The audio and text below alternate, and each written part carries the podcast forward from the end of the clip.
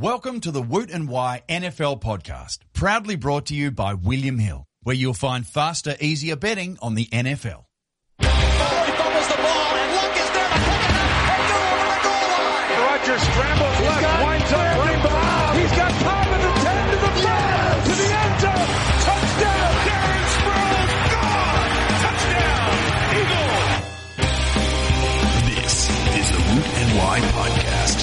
talking all things NFL. Now here's your hosts, Root and Wye.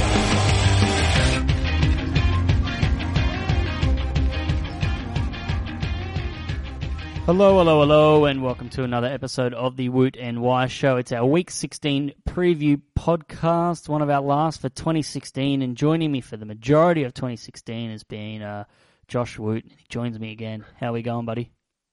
Uh, we're going very well for for a change. I yeah, guess. it's uh, it's been a chaotic week, uh, a lot going on, and, and it's a weird NFL week because the games are on a little bit earlier, and then there's Christmas and Boxing Day involved, and there's also NBA Boxing Day games, and then for us Australians, there's the Sydney to Hobart and the Boxing Day Test, and you know, and there's just general life with like our occupations yes, and I know you've been snowed under for work the last two weeks. Um, that's why we've had a couple of people apparently fill in. people like to send and spend money around this time of year, which is just Well, you I know, wonder why. It bemuses me. I don't know why. Oh my God, no way. it's very, very, very strange uh, happenings in the world at this time of the year. You, But you know, one thing, right? So I'm in the elevator right today, going up to my floor, and then there's an Australia Post worker in there. And I'm just thinking to myself, today must be insane. Like the amount of parcels and things you must get and have to, you know, get to where they're going before the end of the day so someone has a Christmas present or something must be incredible. That's just that's just my thought process, as most people's would be. Oh.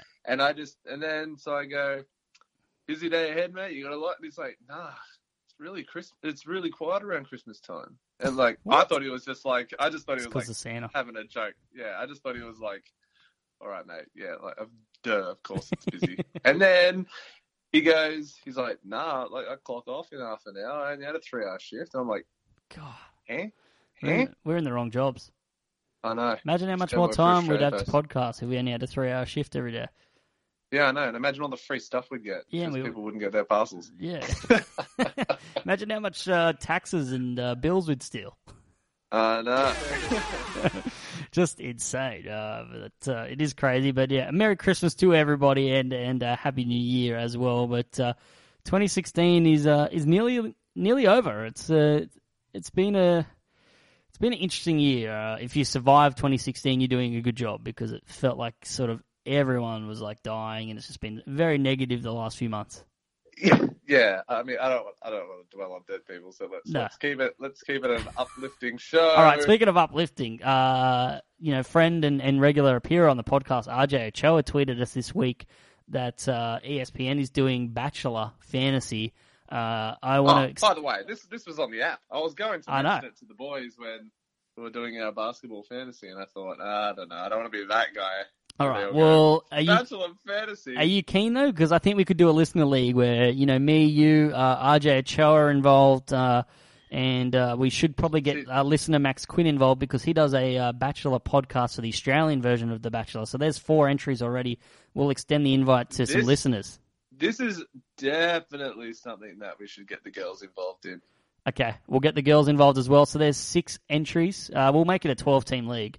Uh, so if you want to join our Bachelor Fantasy League, uh, please uh, tweet us at Woot and Wye. We've got six spots available. Uh, I don't even know how the rules work or, or whatnot, but uh, we don't even get to Whoever watch scores it. the most touchdowns, I guess, We're gonna- receiving yards and things like yeah, we're gonna have to uh, download and, and watch the US version every week, and uh, and you know to help set our lineup. So it's something uh, we can all get involved in. So uh, we're What a extending time to be alive. Extending What a time to be yes, extending that invite. And before we get the show on the road, just a mention of the Luna Bowl. So if you head to bigtopsydney.com, you can buy tickets to Sydney's biggest and best Super Bowl event. Uh, By held the at, way, a, held lot, at lot, of, a lot of buzz, a lot of buzz at the moment in regards to the Lou Bowl. I'm loving it. I'm loving it when the, you get the little shares on the on our promotional posts and things on social media, and Mm. people are going, "Well, how does this sound?" And they go, "Mate, I'm there." Like I love seeing that, and every time you see that, you just think, you know, tickets are limited, so someone there's a bound to be people that miss out and are so like regret it so badly. So Yeah, I mean, I mean, if you go now. if you go on BigTopSydney.com, like it's pretty like there's there's all sorts of stuff. There's you know the New Year's Eve party, uh, Chance the Rapper, Woot and Wye, like the big names on Yeah, BigTopSydney.com. Uh, you know, I mean, Ty Dolla Sign, get- or maybe not that guy. We tried hard for chance to stick around. Yeah. Um, But, you know, we're up uh, there alongside the likes of Atomic Kitten and uh, Bewitched. So you know, we're just we're up there with the Damn. biggest of bigs. It's uh, it's great to see. So please, uh, well, you know, Luna Park does Adventure Time live Saturday, the 11th of March. You in? Oh damn! Yeah, let's do it. But, let, but Damn. I'm in first, for chance the rapper too, though. by yeah, that'll be yeah. I missed tickets on that. Maybe we can hook Billy up. We'll see how we go. All right, let's uh, let's get into some NFL news.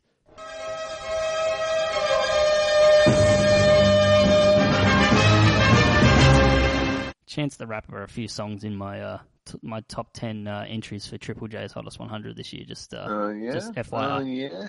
But I like I have I cut it down to like fifty, and then I 50? listen, and then I listen through like a playlist, and then I just think what hasn't worn on me this year, like that I don't get sick of still hearing in December, and then I go, nah, that's annoying me now. That's annoying me now. So- that's annoying. And then so it's just all ten of Kanye. like, yeah, so essentially it's just yeah, whatever I can fit in there from Kanye West. No, like, whatever I'm still bopping my head to, and I'm just like, if that's still happening in December, I mean, you do have the um, the advantage if your song does come out later in the year. That's just it's just you know Yeah. luck of the draw, I guess. Someone should do a study on that, the recency bias of when your song is released into its success in uh, the Hottest 100. But anyway, True that, but saying saying that, isn't Flume's song the favorite, and that came out like right at the start Yeah. of the year? So. but uh, the uh, the the new chick, I can't remember her name, but she's got a song out recently, and it's uh, it's it's firmed into second favorite at this point. That new chick, everybody. I can't No, remember her It's name. not. It's not a new chick. Tash Sultana talking about. Pardon? Tash Sultana talking about. Uh, let me look it up here. Just uh, let me fill it. Up. The song Jungle is it Jungle? No, Adore by Amy Shark. Oh no way. That's- Jungle. I bet you Jungle is above that. No, Jungle. bet right now. Jungle is third favourite with williamhill.com.au. Uh, Adore is at three fifty, and Flume is a dollar eighty. So anyway, let's on let's it. get into uh, let's get into take, if anyone wants to take me on, yeah, let's get into some more important topics. And the NFL Pro actually, I can't say this is a straight face. NFL Pro Bowl Pro Bowl rosters have been announced. Uh, my thoughts on the Pro Bowl rosters. Imagine having an opinion on the Pro Bowl. That's all I want to say about the Pro Bowl. Any thoughts from you? Um, I mean, I still think it. I think the whole game is a whole, like the the game as a whole, is dumb. Like that, it needs an entire a new thing. Like this, the whole the skills thing in basketball. We've spoken about it before. That is an avenue they should explore and Yeah. things like that. Well, they introduced dodgeball. Yay. Anyway, but um, Just say. I don't mean, like, it's more the players that are selected that it's more the players that miss out that I talk about most. I think. I think that's the the, the talking point. Players that miss out that should be in there in. You know, and the other players that make it in are just players that are just going there solely based on name that have barely played a game and things like that. That frustrates me. But Yeah. Anyway, I, I, really just could not care less about the Pro Bowl. Uh, all right, NFL Network's James Palmer reports that Trevor Siemian is earning the Broncos' trust as a possible long-term starter. First round pick Paxton Lynch has made two starts this year and didn't look ready to lead an NFL offense in either one of them. Siemian has improved over the course of his first season as a starter, and the last couple of, you know, slumps a little bit have been because of an ankle injury, but the Broncos have reportedly been impressed with Siemian's leadership skills and toughness behind a terrible offensive line. Uh, so after 2016, the Broncos will have Siemian under contract at the league minimum for the next two years. Your thoughts on this decision from John Elway and the Denver Broncos? Yeah, well, I mean, this this this rookie class isn't anything to get excited about or get too excited about. I mean, we kind of say that a lot of the time. I think every year we're like, oh, not that, not too many good players, and then we start watching video and we're like, you know what, this guy's not bad, and then the hype is just out of control by the time the draft rolls around. That ha- I feel that happens every year, but I don't know. Like Paxton Lynch hasn't done anything to sell me. Like he he has the athletic ability, but I don't know. Trevor Siemian he's he's earned the job. Like he has earned it. I, I still need to see a bit more like accuracy and things from him, but like like they like you were just saying, the offensive line has been atrocious. So maybe with time, he he'll come good. Yeah, I agree. I uh, I don't. I'm not really impressed with Paxton Lynch, but I, I think this kind of rules them out of of the, like the Tony Romo race if they ever were in it. But you never know with John Elway. But uh, I think Siemian showed enough. I just yeah, they they obviously draft defensive line and try and rebuild on that uh, going forward. Yeah, I agree. Yep. All right, moving on. Uh, Coach uh, Hue Jackson continues to believe in contract year wide receiver Terrelle Pryor and believes in him as a building block for the future. Meanwhile, ex teammate Brian Hartline trashed Terrelle Pryor earlier, earlier today. He becomes the, the latest on a long list of people to just seem to doubt this bloke. I don't understand it. He said, Is he my number one? God, I hope not.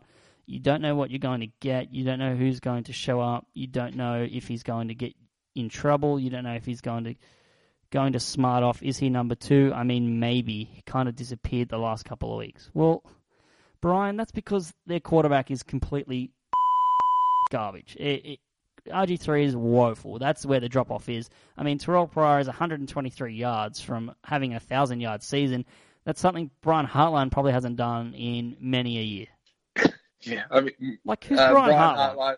Brian Hartline used to be the flex wide receiver you'd bring in on fantasy weeks during the bye. That would that was his role as a wide receiver in Yeah. the NFL. I mean, Terrelle Pryor's done more in, what, six games than Brian Hartline's done since the turn of 2010, maybe? Oh, I'm sorry. Brian Yeah, Hartline's I- had two 1,000 yard seasons in his career. Sorry, I To apologize, be honest, Brian. to be honest, right, Terrelle Pryor has had a good season, but I don't know how he behaves. Like he he does seem to be a little bit of a jerk kind of guy. I'm not too sure. Like I don't want to, you know, I'm not calling him out. I'm sure he could beat me up, maybe.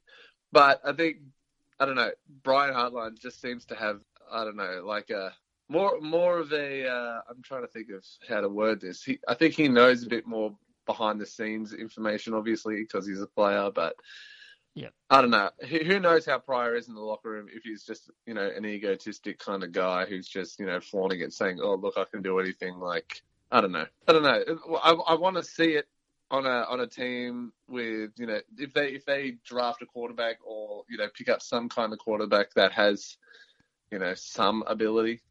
Hmm. That'd be nice, wouldn't it? Yeah, Wouldn't it that be would nice with Cleveland? It'd be nice if yeah, it would be nice if yeah Terrelle Pryor had a, a decent quarterback to throw it to him, but like I just I don't know why they why like it, it's just I don't understand why people are questioning his work ethic. He's changed positions, like he's worked harder than anyone to really to be to learn the tools of the trade and and become a decent wide receiver. I don't really think they treat him as a wide receiver one. I don't I don't get that. I, I know Hue Jackson likes to pump up the tires of his players, and he's got a special uh, affection for Terrelle Pryor, has since he coached him in Oakland. So I guess that kind of makes sense. But I think he's kind of your 180, your 1B to, to Corey Coleman, who's proved that he can be a, a number one wide receiver in the NFL. So I yeah, I agree with you. I, I just think yeah, it would be it would be bloody nice if Cleveland could get a decent quarterback. Uh, it's the uh, multi-trillion dollar question over the last what 20 years now.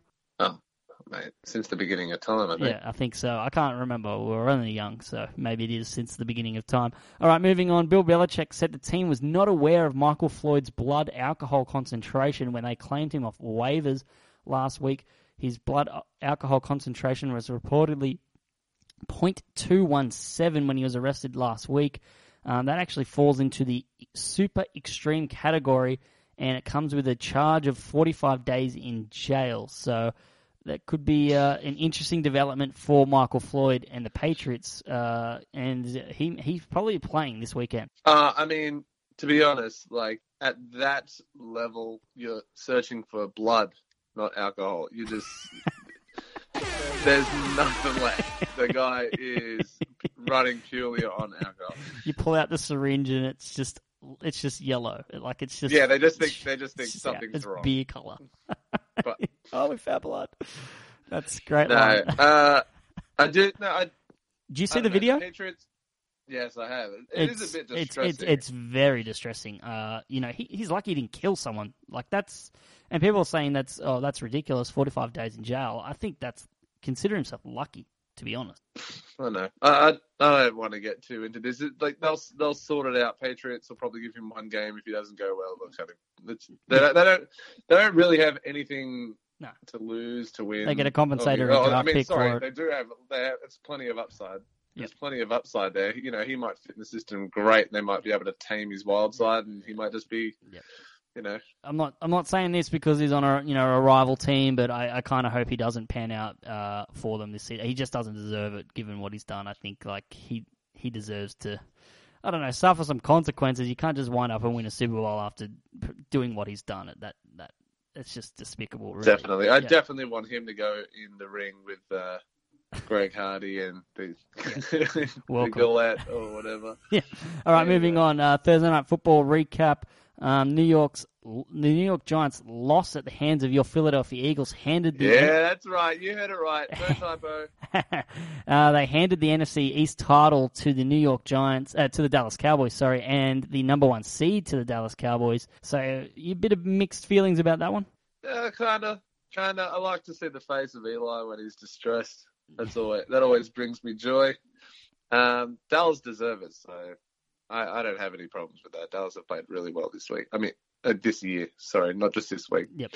Well, they haven't Yeah, played this um, week yet, so Yeah, so that's that's pretty good. yeah.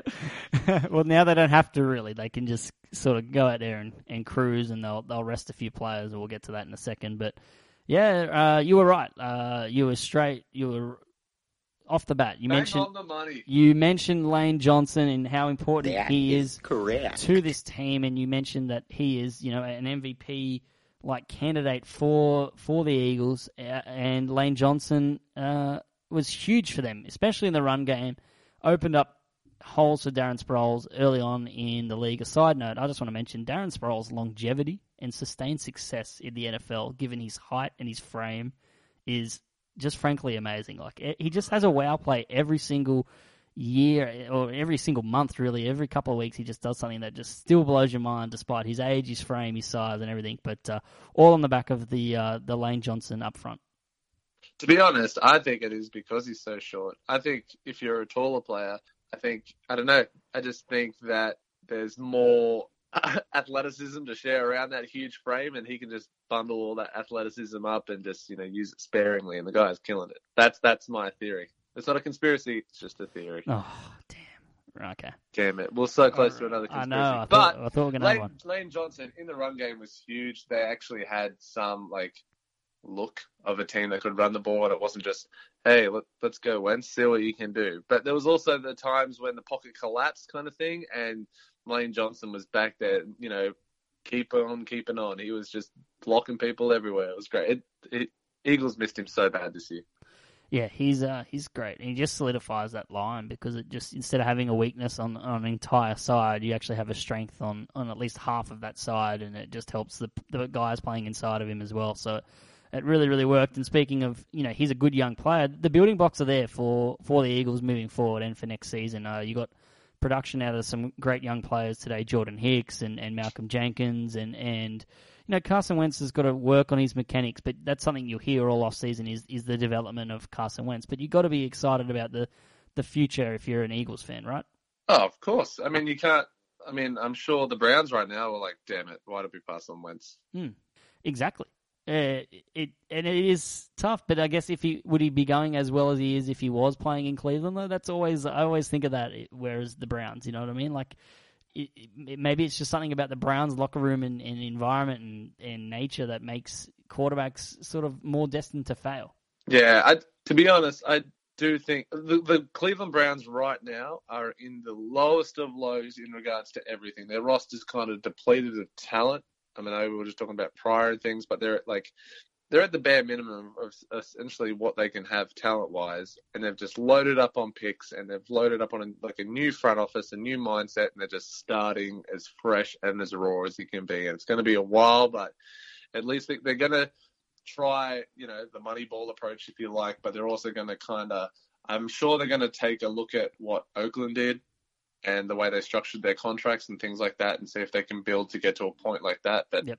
I mean, I think that would be the smart way. So it's very good for Wentz that he didn't go to the Browns Yep. because he just would have essentially been another quarterback in that line that's just joined a team that has no talent around him that it gets smashed up and then ends up being a journeyman quarterback, which just is is a shame for so many players that that's happened to. Yep, and now you get to enjoy uh, Carson Wentz the next decade.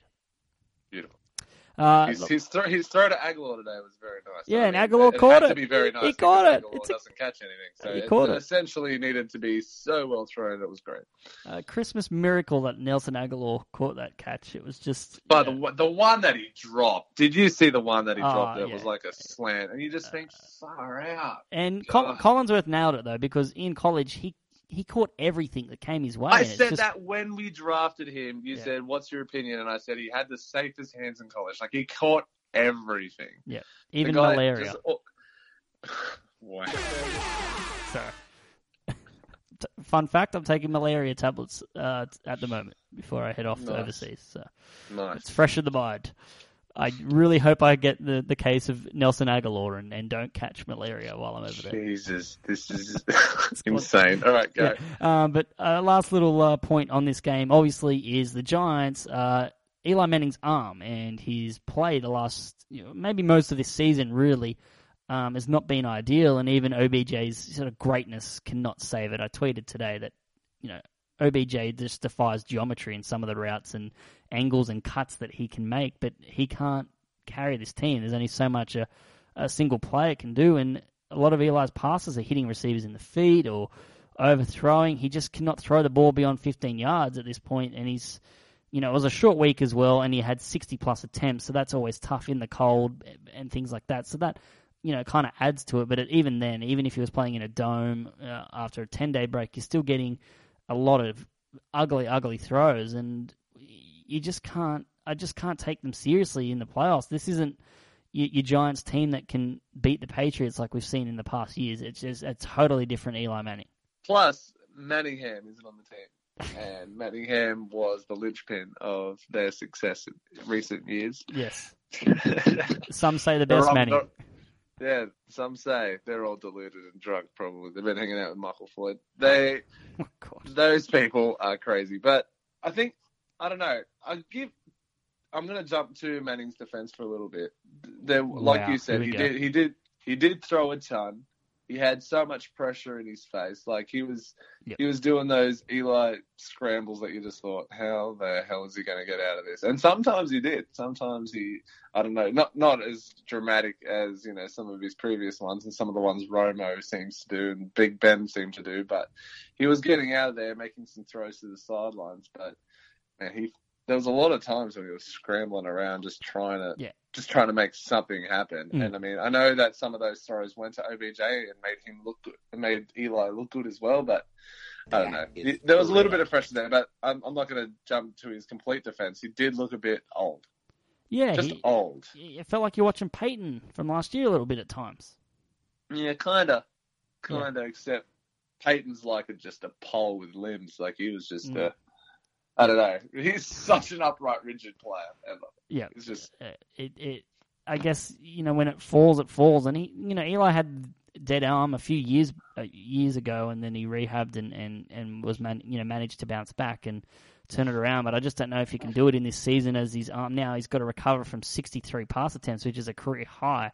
Um, it's just insane. So look, they can still uh, clinch a playoff spot uh, with a uh, Lions, Packers, Buccaneers, or Falcons loss this week. So uh, if if that happens, then they might be able to take it a little bit easy next week and, and rest uh, Eli because they're pretty much locked into that first wild card spot as the five seed. They'll just be sitting back and seeing who they play. So we'll wait and see. Are you are you one of the are you one of those people that feel that they should rest their quarterback going into the playoffs, or you feel it does more harm than good? I, generally, if if they're all fine and healthy and playing good, then I think you bring them out like a preseason game and just play a few snaps or a few drives, and then maybe then sit them and bring you back up in. I think the Colts did that in 09 and they ended up going to the Super Bowl and they lost, you know, on the back of a you know onside kick and some really great play calling from Sean Payton, but it wasn't because they were rusty from sitting out Peyton over the last two games. So.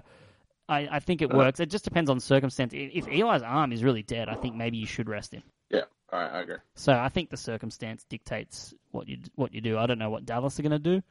Um, if they you kind of don't want to with a rookie quarterback because what if Tony Romo comes on and lights it up? Oh, hot, hot, hot, hot, hot, hot, hot, hot, hot, hot. This week's NFL lines are brought to you by William Hill. Faster, easier betting. All right, week 16 in the NFL, there'll be some meaningless games that will speed through, and there's some big blockbuster games at towards the end of the week on Boxing Day here in Australia. Let's start with Miami plus four, traveling to Buffalo minus four. Matt Moore, he was AFC Offensive Player of the Week after destroying a Jets team that was just terrible.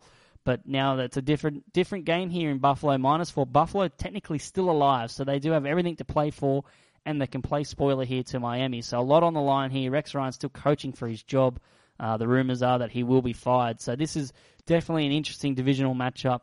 Totally different circumstances for uh, for Matt Moore here, f- from sunny Miami to cold, windy Buffalo outdoors. What's your thoughts on this game? Uh, Matt Moore did surprise me. I'll give him that. Yep. He did. I was a bit. I Was a bit. I mean, I know he was up against the Jets, but I was a bit. I was quite shocked. I was quite shocked. Um, but I do like Buffalo. I think this is going to be a completely different game. I think that I don't know. La- last week, I think it's just gonna it's gonna catch Miami in a bad spot. I think they're gonna feel too high, or they're just gonna feel that they're you know they're stronger than they are. And I just I don't know. I like Buffalo in this situation. I'm not. I might be just you know No, you're not hanging out with alone. Michael Floyd, but No, no, you're not. You're, you're not alone. Uh, either we're all drinking with Michael Floyd, or all right, we've got to stop making that joke because it's like, like he seriously cool. could have killed someone. Um, all right, uh, but no, I'm not. Uh, you're not alone. I actually like Buffalo as well. I uh, I think uh, this last game, Jay Ajayi went nuts and just ran all over Buffalo. So I think they'll be really determined to to slow that down and say, all right, Matt Moore, beat beat us. Like you beat us with your arm. And then on the other side of the ball, the Dolphins are 30th in yards allowed per rush. I think LeSean McCoy might be able to sort of, you know, get a little bit of a revenge, a little bit of medicine served back on on uh, the Dolphins by beating them in a similar fashion and running and running through them. So I, I like Buffalo minus four as well. Yeah, I, I, I really do think it's going to be a case of like, like, like what you said. I think they're going to say, "Hey, Moore try to beat us with your arm," but I, I still think Miami's going to get caught in the position where they think that they're actually better than they really are. I think they, Matt Moore coming up against the Jets, that will build his confidence that this is a completely, this is a defense that you know, that's you know not exact. The writing's pretty much on the wall for Rex Ryan, but you know it, that there's going to be some passion. There's going to be some, you know, fighting, um, going down with the fight. Yeah, it feels For- very for- much like for a Rex. Bills. Feels very much like a Rex game. Like he's Yeah. he's fully pregnant now, so he's he's, he's ready. Um, all right, Tampa Bay plus three, two dollars and five cents. Traveling to New Orleans minus three. These two just played a fortnight ago, and Tampa Bay managed to squeeze out a narrow victory here. But it's a different case when you're traveling to the Superdome and taking on a, a Saints team that uh, it's coming off a, a lot of points scored in, in a traditional type of Saints game that you come to expect uh, from the Saints in uh, a high flying affair over the Arizona Cardinals.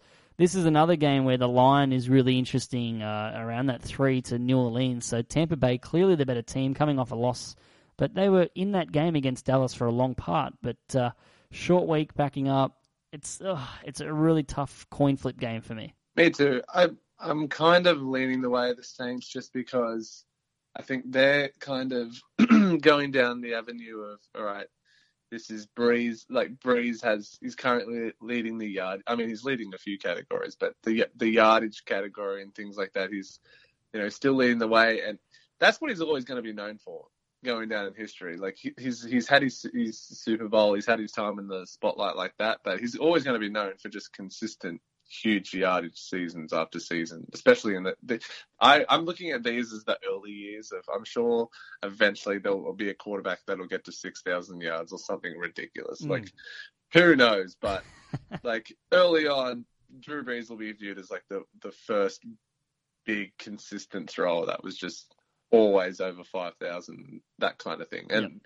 I mean, he's got two weeks to get, you know, 300 odd or something like that, doesn't he? So I feel he, he'll easily get over 5,000. But yeah, I think this, it's going to become, it's going to get down to the point of the season where Saints don't have anything to play for and they're just going to be throwing it and throwing it and throwing it and Yeah, throwing it. it's the no fear approach. It doesn't really matter what you do or what you've stats you put up. He's he's not in the MVP race. He's not doing anything. He can just throw the ball and, and, and try and get things going for next year. That's that's really what the, all they've got to play for. But on the other side of the ball, this is essentially a playoff game for Tampa Bay. They they do not want to lose this. They're the number seven slot right now, and they have everything to play for. And you know, two weeks ago they they actually shut down Drew Brees in this offense. So I'm sure they've been in the film room, the Saints, and have worked out a different game plan. But I, I just think two dollars for plus three for the Bucks. I, I think it's just value for me. Although it would not shock me if New Orleans win by double digits. I just, terms of looking for value, I just prefer to take the better team, which I think are the Bucks, even though they are on the road. Yeah, I don't, I don't blame you. It is good value. I, I, I just was this the game that they didn't use Brandin Cooks whatsoever. Yeah, it was one of those games, and since then he's been used heavily, and he's coming off a really, really good game. But man, their defense is is playing is playing very well. The, the Bucks uh, they managed to shut them down and, and and held Drew Brees without a touchdown. So there's something there, and they, they played well. Keith Tandy's been a good little find for them. One of the great names in the NFL, Keith Tandy. So we'll wait and see. Uh, just love the name. Uh, so we'll wait and see how uh, how this one pans out. But it, it just this is one of those games where the range of outcomes just does not surprise me whatsoever. No, not a bit. No. All right. Uh, so you're taking New Orleans minus three. Yep. Uh, by the way, our current records, uh, it's kind of flipped. I had a really good week last week. Uh, I uh, managed to to go. Uh, let me see. I'm just loading it up here. all right. So last week I went nine, five, and two against the spread, and you went six, eight, and two. So now on the scoreboard, I'm back in front. 111, 99, and 14 to 109, 101, and 14. So it's coming down to the, to the wire here. So I just want to let everyone know that Wye does the tally. Ha, you've been in front for most of it, and you won last year one when I did the tally. So uh, we'll wait and see. All right, moving on. New York Jets plus sixteen and a half at a dollar ninety one. New England minus sixteen and a half at a dollar ninety one. We don't really need to say too much about this game. It's a tale of two cities. One team's destined to make the Super Bowl, and the other team's destined to pick in the top five in the NFL draft. Two teams going in completely opposite directions. The only issue is is the line too big? The line is massive. It's huge. Is it the biggest of the season? I can't remember one It, it, bigger it, I think it is actually bigger than when uh, Cleveland played New England when Brady returned from suspension. So it's it's up there. Yeah. Um. I want. I want to say that New England, uh, you know, uh, they're just going to kill them. Especially but at part home. of me feels like, yeah, but part of me feels like they're going to take their foot off the gas, Mm. and I don't know. I, I'm going to go New England. I don't want to go against New England, so I think I'm. Yeah. I, I am going the same. It, uh, it's really weird. If Ryan Fitzpatrick was playing in this game, I might take the Jets with the plus because I kind of felt that he he knew how to play New England. Like he had some success when he played for Buffalo against New England, and then he had the win last season and, and played them pretty tight. And probably one of his best games of the season. You know what? I feel the same way. If if Bowles just decides to bring in Fitzpatrick, I'll I would change my bet. Yeah, also, even but- though I think they shouldn't, and I think they should just see what they have with Bryce Petty, even though I think he's awful. Um, we'll wait and see uh, how that pans out, but it's just couldn't be any worse. New England are flying and uh, should lock up the one seed, and, and we, we may see Jimmy Garoppolo next week, so we'll wait and see. All right, uh, Tennessee minus five at a dollar ninety one, traveling to Jacksonville plus five at a dollar ninety one. Doug Marrone, the head coach for the Jacksonville Jaguars, so we'll probably see a bit more of a different approach from the Jags, maybe some more rushing, uh, more ground and pound from Doug Marrone. Uh, he historically prefers to do that, so we could see a little bit of a different game plan from the Jacksonville Jaguars this year. But Tennessee coming off some really impressive back-to-back wins against the Broncos and Chiefs, five-point favorites now on the road in a key battle. They need to. Uh, they need to win to stay alive. If they lose this game, then the, the Houston Texans win the AFC South. Wow, wouldn't you just love that? Why, man? Jags, Uh, Jags would love to play spoiler here. I think. Saying that, I'm still going to go Tennessee. I I don't know enough from Jacksonville. I don't know if Doug Marrone's going to change anything significantly. I mean, like he will change the playing style, but you know, change the mentality, change that, change them to a winning way, kind of thing. I I'm not too sure. I'm I still I'm going to ride Tennessee's hot hand at the moment. Yeah, look, I think Tennessee will win this game, but five's a lot for me, and I had success taking the Jags last week at the five, and uh, I think I'm going to ride the pine and uh, and take them again. I, I just think they'll keep things close, and as I said, I, I think they'll run the ball more with Chris Ivory and, and TJ Yeldon and try and keep the ball out of Mariota and that offense's hands, and, and, and try and keep things close and, and down to the wire. So we'll wait and see, but. Who would have thought Tennessee would be playing for a playoff, you know, playoff spot in Week 16 at the start of the season? Me. Really? no. No, but No, uh, a few halfway through the season, we said they were the best team in the division. Yeah, that is true, and uh, they're definitely the most entertaining to watch, and their defense has played a lot better. And um, as we said, we we liked Mike Mularkey's balls last week in, in going for the two point conversion. We didn't like the play call, but he's got to get some. You know, he's been very easy to joke and, and have a go at exotic smash mouth and all that sort of stuff throughout the year. Especially me being the AFC South, it is. It's always been fun to to beat on these teams while they're down, but now they're up and flying and, and building well. And Mike Mularkey deserves some credit because he's done a pretty good job. That he does. That he does. Yep. All right, moving on to the next game, and we have the Minnesota Vikings plus seven at a dollar eighty, traveling to Green Bay minus seven, two dollars and five cents for Green Bay at home. Aaron Rodgers uh, playing very, very well over the over the last month, and uh, you know on the back of Davante Adams and Jordy Nelson and Jared Cook, who's been a, a really welcome return to their offense and has really helped them get some balance. And then Ty Montgomery being an absolute revelation at running back for them. Yeah, no. Who who would have thought putting a wide receiver back there like that would just revolutionize the way the whole team's playing? It's crazy, right? And he's Yeah, he's legitimately becoming a, a, a great running back. I think we've seen more from him this year than we've seen from Eddie Lacy this season. So uh, it's it's been great. And Minnesota gave up 161 yards on the ground to Frank Gore and, and the Colts rookie offensive lineman last week. Now you're taking on this Green Bay offensive line that's that's playing very very well. I think we could see a big game from Ty Montgomery, and uh, and I, I can see Green Bay comprehensively winning this. It looks like Minnesota have packed it in for the year and have pretty much thrown in the towel. Yeah, it was worth giving up a first round pick for. That's for sure this season. Yeah, it's it's just a it's been a weird weird season. You start five and zero, and just now you're in week fifteen. Last week, just throwing in the towel. I know Harrison Smith didn't play, and he's huge difference for their their run defense and their team. But just you expected a lot more showing, especially against an inexperienced defensive line. It was a very disheartening performance. Uh, you know, it was a lot of Andrew Luck being very very good as well, but uh, there was just no eff- no effort from them. No, it was, it's it's a really bizarre season for the Vikings. I, I don't know. I I don't know how to put it into words. It's just it's really weird. What do you make of Adrian Peterson as well? Like he's just over the last seven games, he's averaged like two point eight yards per carry and just only had three touchdowns. He just hasn't looked effective. I know a lot of it is on the offensive line, which is one of the worst in the in the entire NFL. I think they're they're last in in yards of rush yards efficiency as well. So it is a lot on them, but you know it seemed to be a little bit more fluid at least with with McKinnon and and Asiata in.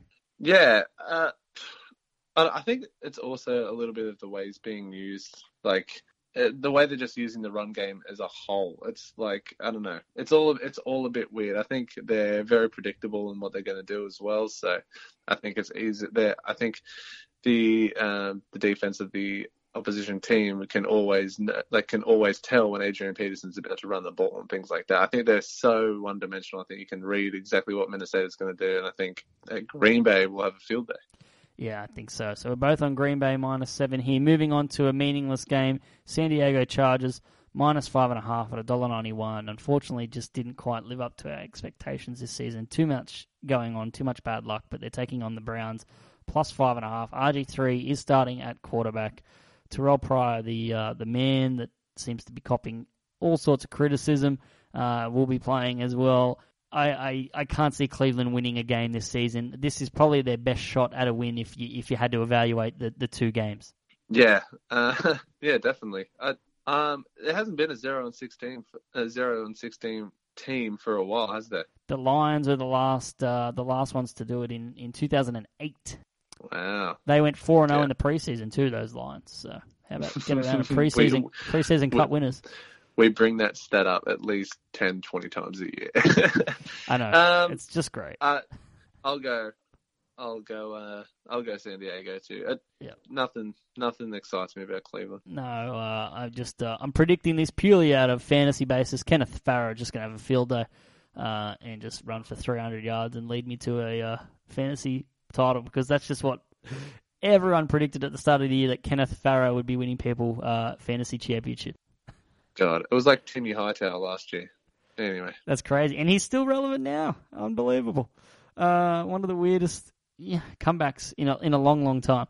All right, Washington Yeah. minus three at a dollar eighty three, taking on Chicago plus three at two dollars. I'll say this about the Bears: they are a lot better than their record suggests.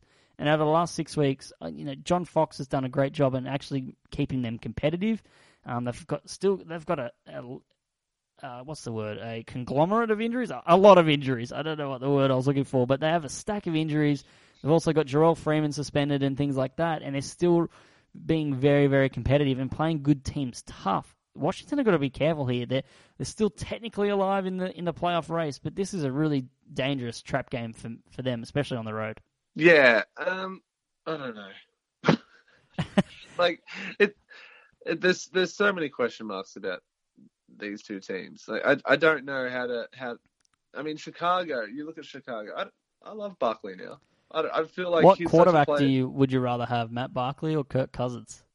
Wow, wow. It has merit. It has merit It has merit. because one Um, one will last for about probably four- Barkley because he's cheap as Yeah, chips. I know. One will last for four mil a season. One will last for twenty five mil a season. Yeah. No, I. I know it's a it's a. I know it's a bit of a soft spot for us. Yes, and it is. Like because we because Barkley we it was the you know the first uh, American football game that we ever watched, and he just balled out, and he was you know tipped to go you know one or two in the in the draft that year, and then decided to stay for one more year. We were chanting one more year in the crowd. Yep. Didn't really know why. We're just chanting it. We And we really that he had shouldn't have done that. We really ruined his no, career and really cost him a lot of money. went, Declare for the draft.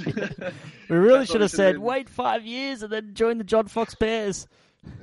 yeah, I know. But saying all this, um, yeah, no, we have a bit of a soft spot for him, Yeah. and I know, like he he joined Philadelphia when he when he joined the NFL, and you know, so there was kind of a little bit of a um, a soft spot there as well, saying you know he might be the future quarterback of the Eagles, and then he's bounced around a bit, but now he looks really good.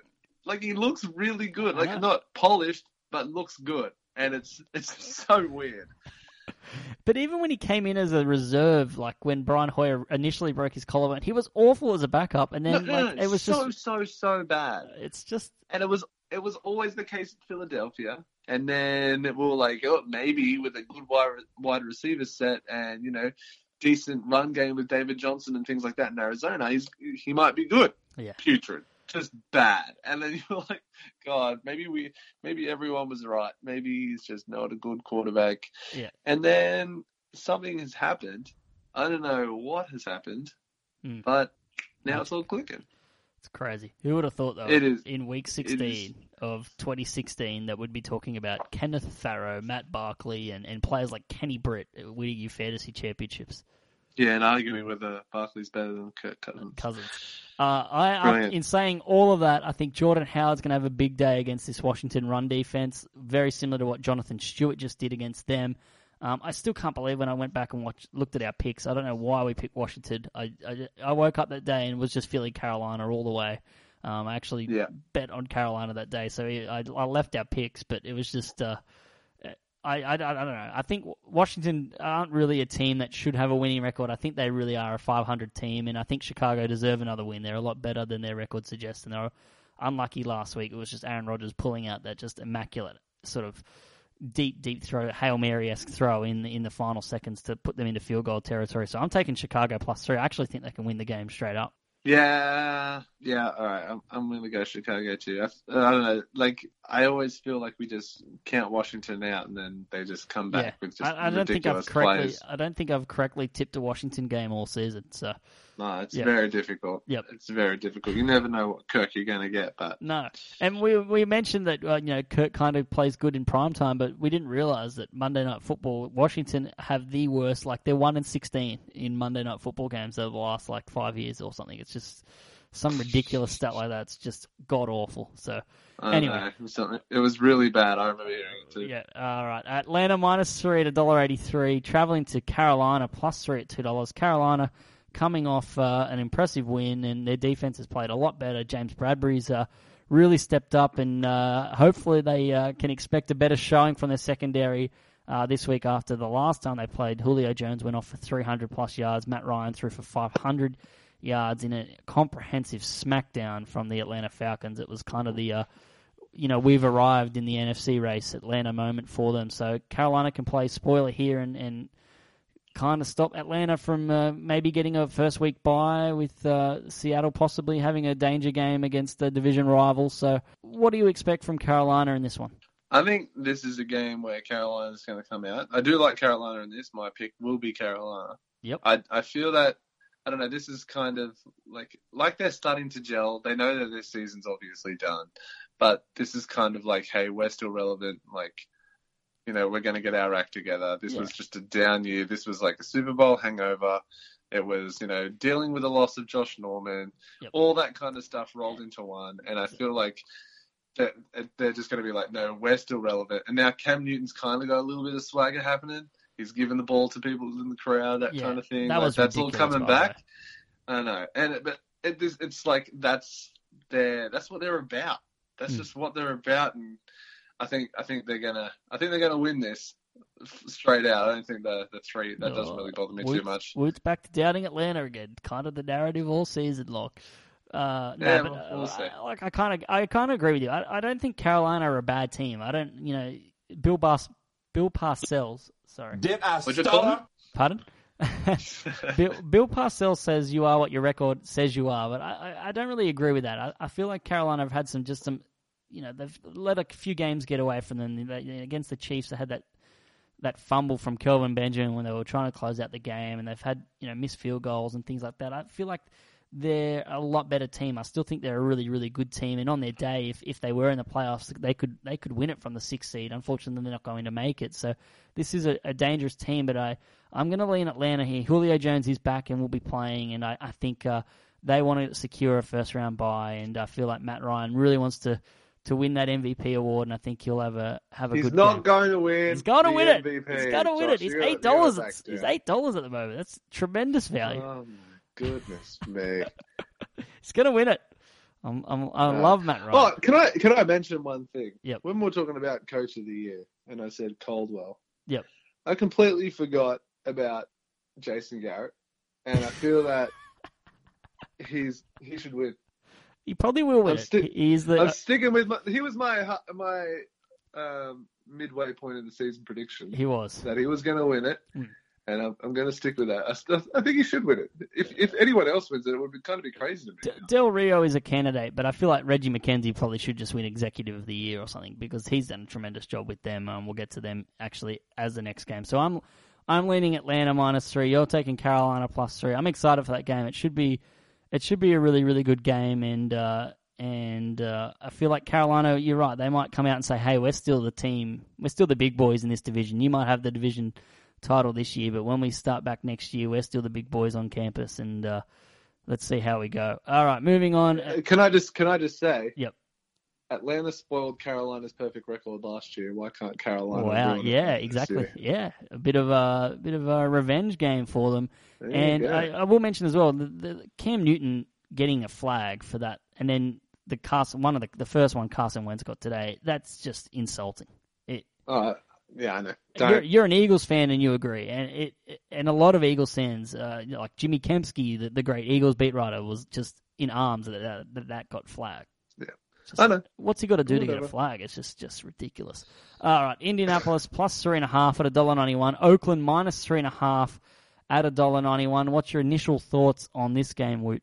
I like the I like the Colts. I think Oakland are in a bad spot at the moment. I think they're just I don't know. It, they didn't. I'm not going to say they peaked too early or they're burnt out or anything like that, but Colts have a little bit of a swagger. I know it was against the Vikings, but I don't know. They've got a few pieces back. They're feeling a little bit good, and this is a game that can easily be a shootout.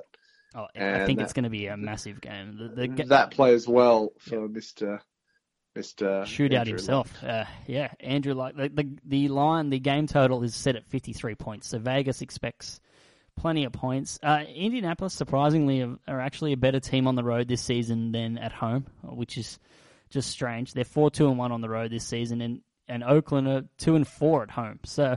Oakland's not exactly a, a you know the black hole isn't as scary as it sounds. Like teams have gone in and won, and won there, and uh, I, I like I said I have never successfully probably tipped a Washington team this year. Indianapolis is a team that I just cannot tip. If I tip against them, I don't know, they they win, and when I tip them, they lose, and I just and then when I try to reverse jinx it, I reverse reverse jinx myself. I do I feel think, like I'm okay. I Yeah. feel like I'm okay with the Colts. yeah, you're I right. have, I shouldn't Um, have tipped first. that's what happens. Actually, who are you going to go?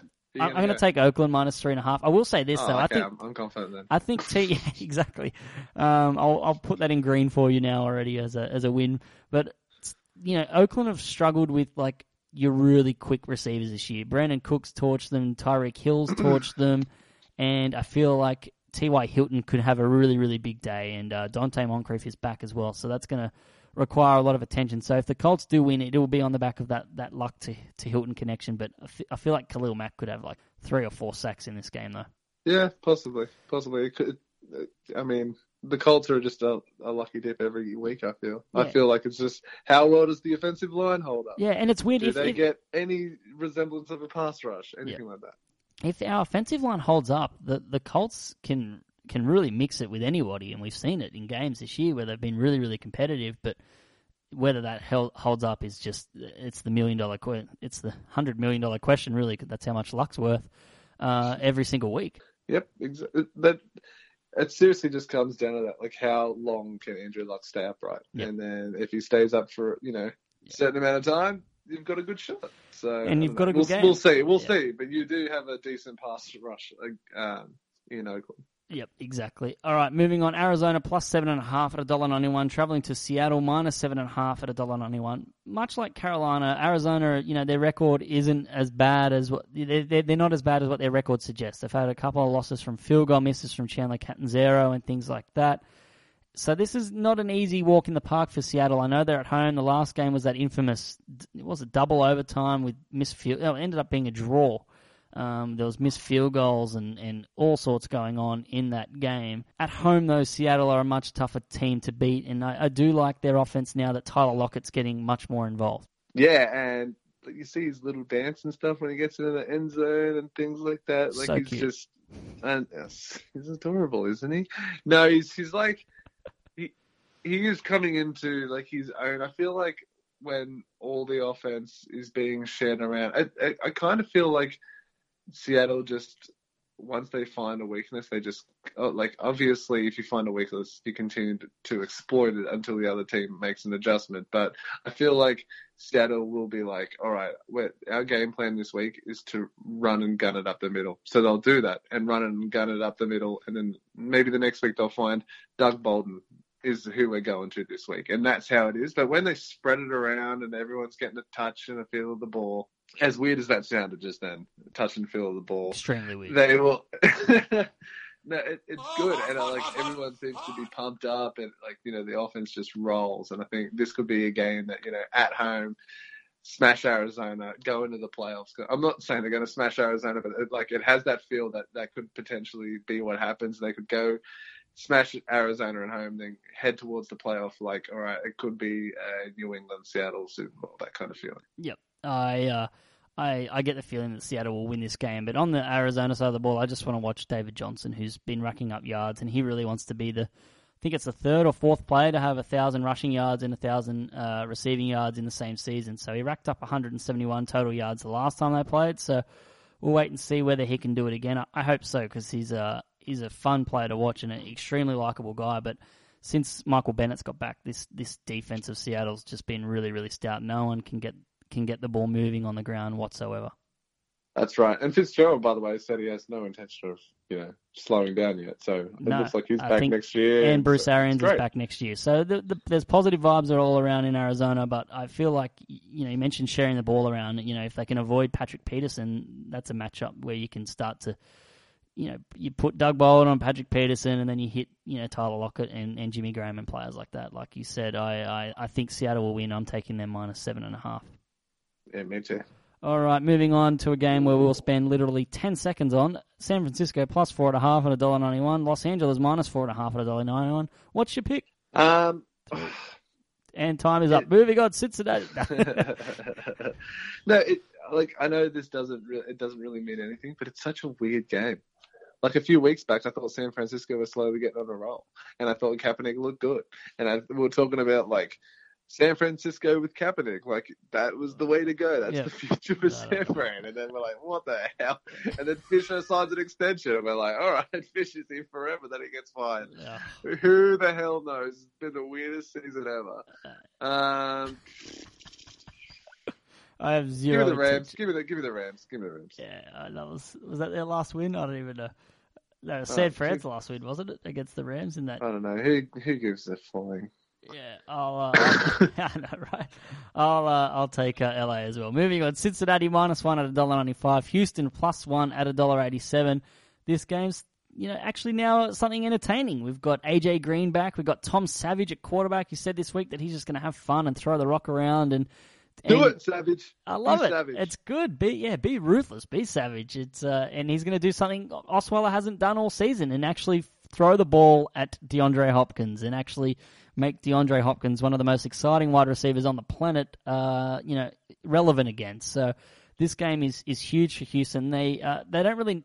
It's not as huge as it seems. Obviously, if uh, if Tennessee lose, then it's they can uh, pretty much seal the division with a win. But even if they lose this game, uh, ultimately it comes down to whether they uh, they beat Tennessee next week to, to lock up that division. So that's provided Tennessee do win. So there's a few factors at play here, but there's a scenario where Indianapolis can still win the division if Houston and uh, Tennessee They lose out. lose this week, and then Tennessee beat Houston next week because Tennessee and Indy, the Indy's got the sweep over them. So there's a, still a small percent chance Indianapolis, but I just I don't want that to happen. So I was Wait. going to say, don't don't hope that happens. this game is now uh, it's minus one a dollar ninety five for Cincinnati, but it's pretty much a pick 'em everywhere. So it's pretty much just a flip of the coin game. Uh, your thoughts on this one? It is uh, in Houston. Yeah. Uh, if it was Osweiler starting, I'd much rather just roll the dice with Cincy and say, you know what, Cincy, th- this could just be a game where they just, Yep. I don't know, grind it out and play ugly and just win and go home. And Burfict might have a decent chance to get a few uh, interceptions. In Yep. Or But Burfict is out with a concussion as well. oh, really? Yeah, he's a. Well, so we I- do I- that. I you just know thought- what? Knowing as bad as Osweiler is, Burfict probably still would get two interceptions if he wasn't even playing the game. I thought Uh, had a concussion his whole life, but that's just me. God, I hope he does not good. hear this. That was a good joke, why boy? Thank you. Anyway, Thank you, buddy. um, Take anyway, boy. that was good. Thank you. Uh, but Savage is playing, and I feel like there's a there's a new, not I don't want to say belief because I feel like the the the rest of the Texans organization has still felt that there has been a belief. I just feel they haven't had belief in Osweiler. I feel like they can get it done other ways. They just don't have faith that they can do it through Osweiler. But now I feel like there's a buzz, and they're like, "Who is this Savage guy?" There's Finally, this you know, renewed energy. I know he might be the guy, and like like I said last week, like Hopkins isn't like Hopkins is quick, and Hopkins can catch every ball you want, but he's not so much the one that's like he can streak down the field. I'm not saying he can't, but he's that possession wide receiver that if you just throw the Yeah. ball in his direction, he'll make the catch, and that's all they need. Just throw it to him. Yep. Just throw the ball to him. Tom Savage, great surname. Like you're either going to be an NFL player, basketball player, or a professional wrestler Or- with that Or surname. wrestler. Yeah. But, But really, his jersey should just say on the back, not Osweiler. That's what it should say on the back. like anyone would cheer then. Like you could just put out anybody out there with not Osweiler. I mean, Vince Wilfork could line up with the not Osweiler jersey under center, and, and Houston would be getting an upgrade at this point. But I am excited to watch Tom Savage play. I actually, um, I'm actually excited to watch the Houston Texans play. So uh, that's a, a strange Wow. feeling. A strange feeling. It's 2016 has been a weird year but uh, we'll wait and see. So we're both taking Houston here in this game, I think. Although Cincinnati played played very very well last week against uh, Pittsburgh, but they're always up for the challenge against Pittsburgh. This this game has a lot more, you know, different meaning to them, not a lot more. Uh, all right, moving on. Yeah. Baltimore plus five and a half. Speaking of meaning, this game has plenty of it. Baltimore plus five and a half at a dollar ninety one. Traveling to Pittsburgh minus five and a half at a dollar ninety one. Now, my tip would be completely different if this game was on the road, but Ben Ben Roethlisberger at home, uh, his you know home and away splits. We've mentioned this on the show countless times. He is a different quarterback at home, and I just didn't like what I saw out of the Baltimore offense last week. I know they put up a, a plenty of points, but there was a lot of drives there where it stalled, and, and you saw more of the game than I did. Uh, being a, against your team, I, I just I'm more confident in taking the better quarterback and the better trio of, of offensive talent. Even though this Baltimore defense is very very good. Yeah, I, I mean, I know the Pittsburgh defense is completely different to Philadelphia. Like their strengths are different. Like if Pittsburgh defense really does have a strength, they're a bit of a disjointed bunch. Like you, you never know what you're going to get. Some weeks they, you know, they play really hard, and the next week they just give up heaps of points, and you think, Yeah. oh, maybe they're not the defense that we thought they were. But I don't know. Baltimore just, ah. They're, they're they're so frustrating. Like you want to, you kind of not you don't not want to believe in them, but it's you just you look at them and they're disjointed. I'm using disjointed way both opposites, times. both two different teams, opposite sides of the ball. There you go. But their offense is just, you know, it is disjointed. It doesn't seem to. It's not a smooth flowing machine. Baltimore always seem to be grinding things out as ugly as possible. They're winning. And like against Philadelphia, like they, they could have easily lost that. They could have easily lost that if Doug Pederson didn't decide to go for two. Hmm. They could have went to overtime. They could have just lost it straight out. So they're lucky they are where they are.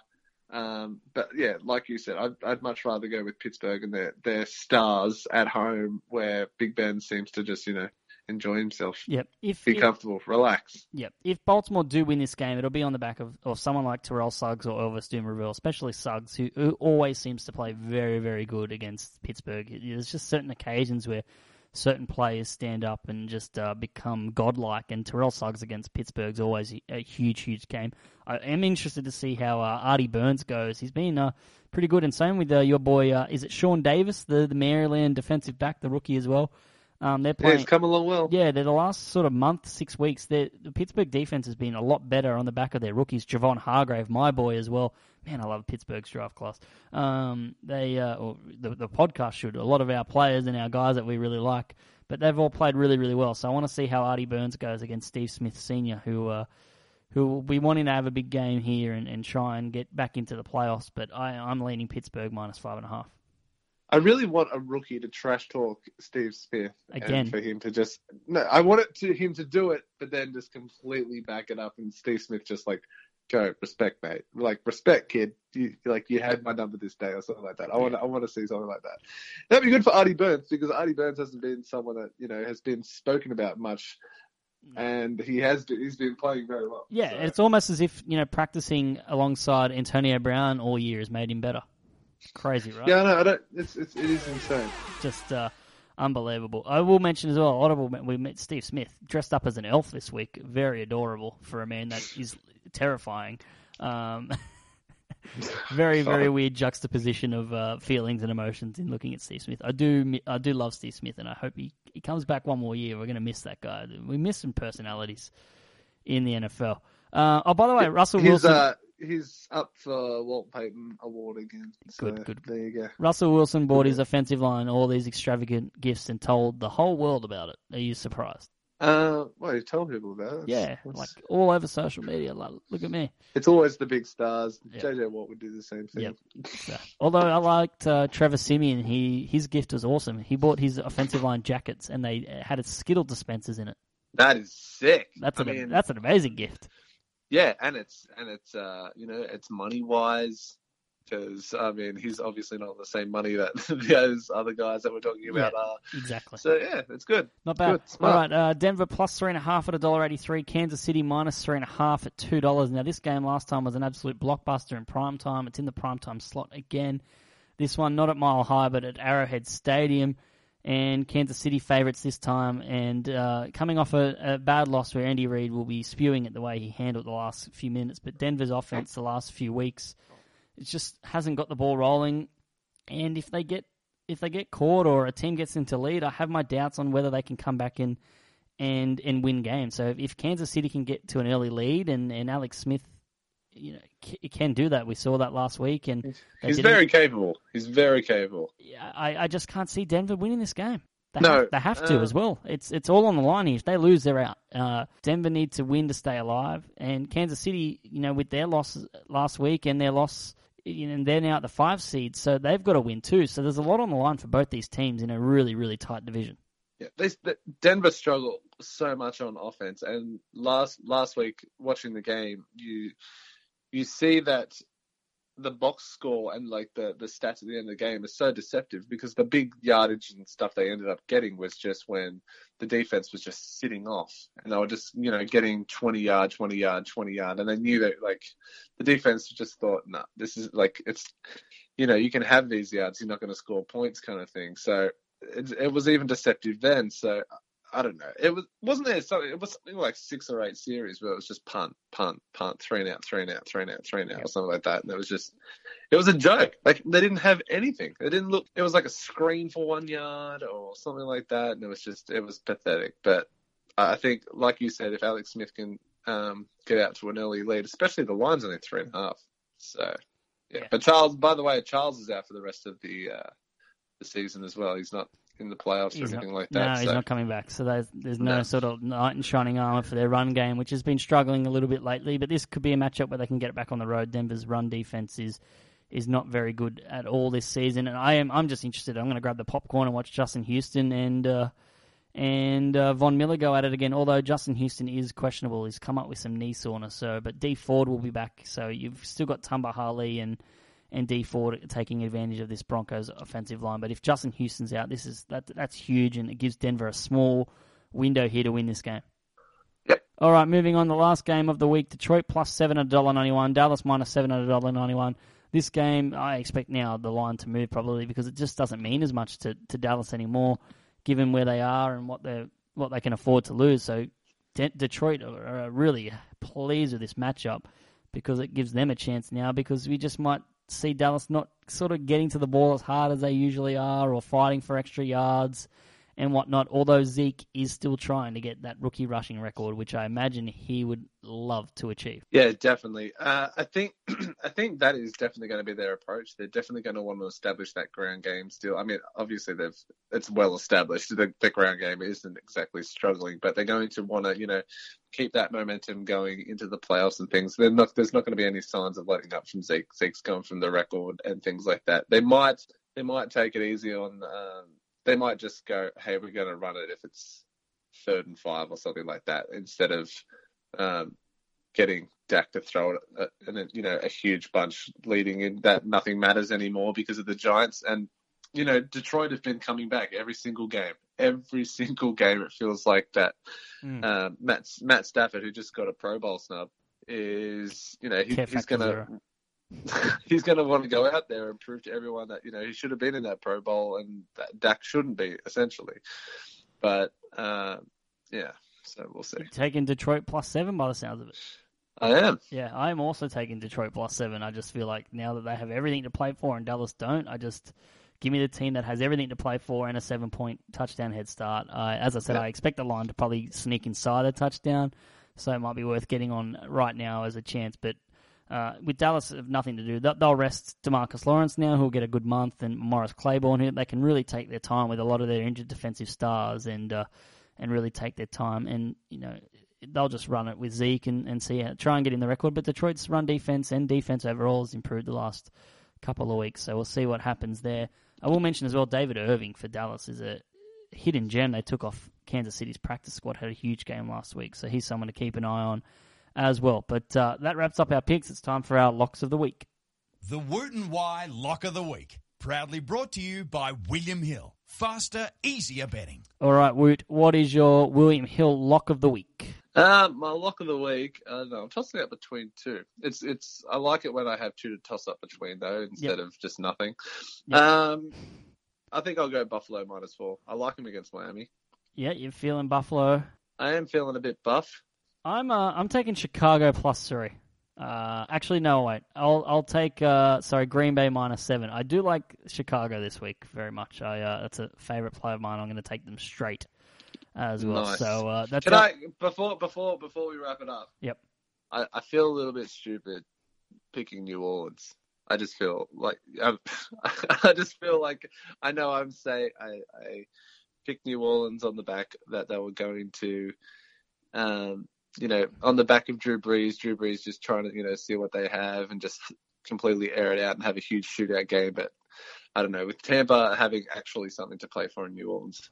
you're I think I'm going to change my. All I'm right. change my pick before that we wrap up this We show because I'm not. show. I'm not gonna. I'm not gonna be changing it. You know, No, uh, right before the game or anything like that. So I'm not gonna no. it now. We normally tweet out if we are making changes, but uh, we're locked in now. All right, Tampa Bay plus three for both of us there. Not a lock of the week though. Our locks of the week: Buffalo minus four, Green Bay minus seven. And uh, that wraps up the show. As always, you can follow me on Twitter at JYNFL. You can follow Woot on Twitter at At word etc. Everyone also wish Joshy a little farewell because he's having you know some little bit of relaxation. Yeah. Yeah, probably a bit of R and R. Um, Emma wants me to do all these activities, and I said I am laying down and I'm not moving, and I'll maybe snorkel every now and then. That's all I'm doing, and I'll eat crap. Yeah. Fair enough. Yep. Thanks, buddy. I appreciate that. So uh, we'll be back and ready and rejuvenated for the playoffs, or at least one of us will be. So uh, I hope you take it easy over the break as well. Oh yeah, I'm gonna have an awesome time. Just uh, you know, doing everything as usual, as per usual for Woot. Yep. All right, you can follow the show on Twitter at Woot and Wye, and you can listen to us on iTunes, Stitcher, Wooshka, Radio Hub, and TuneIn Radio. And uh, we'll be back uh, hopefully soon. Thanks, guys. Have a good one. Bye.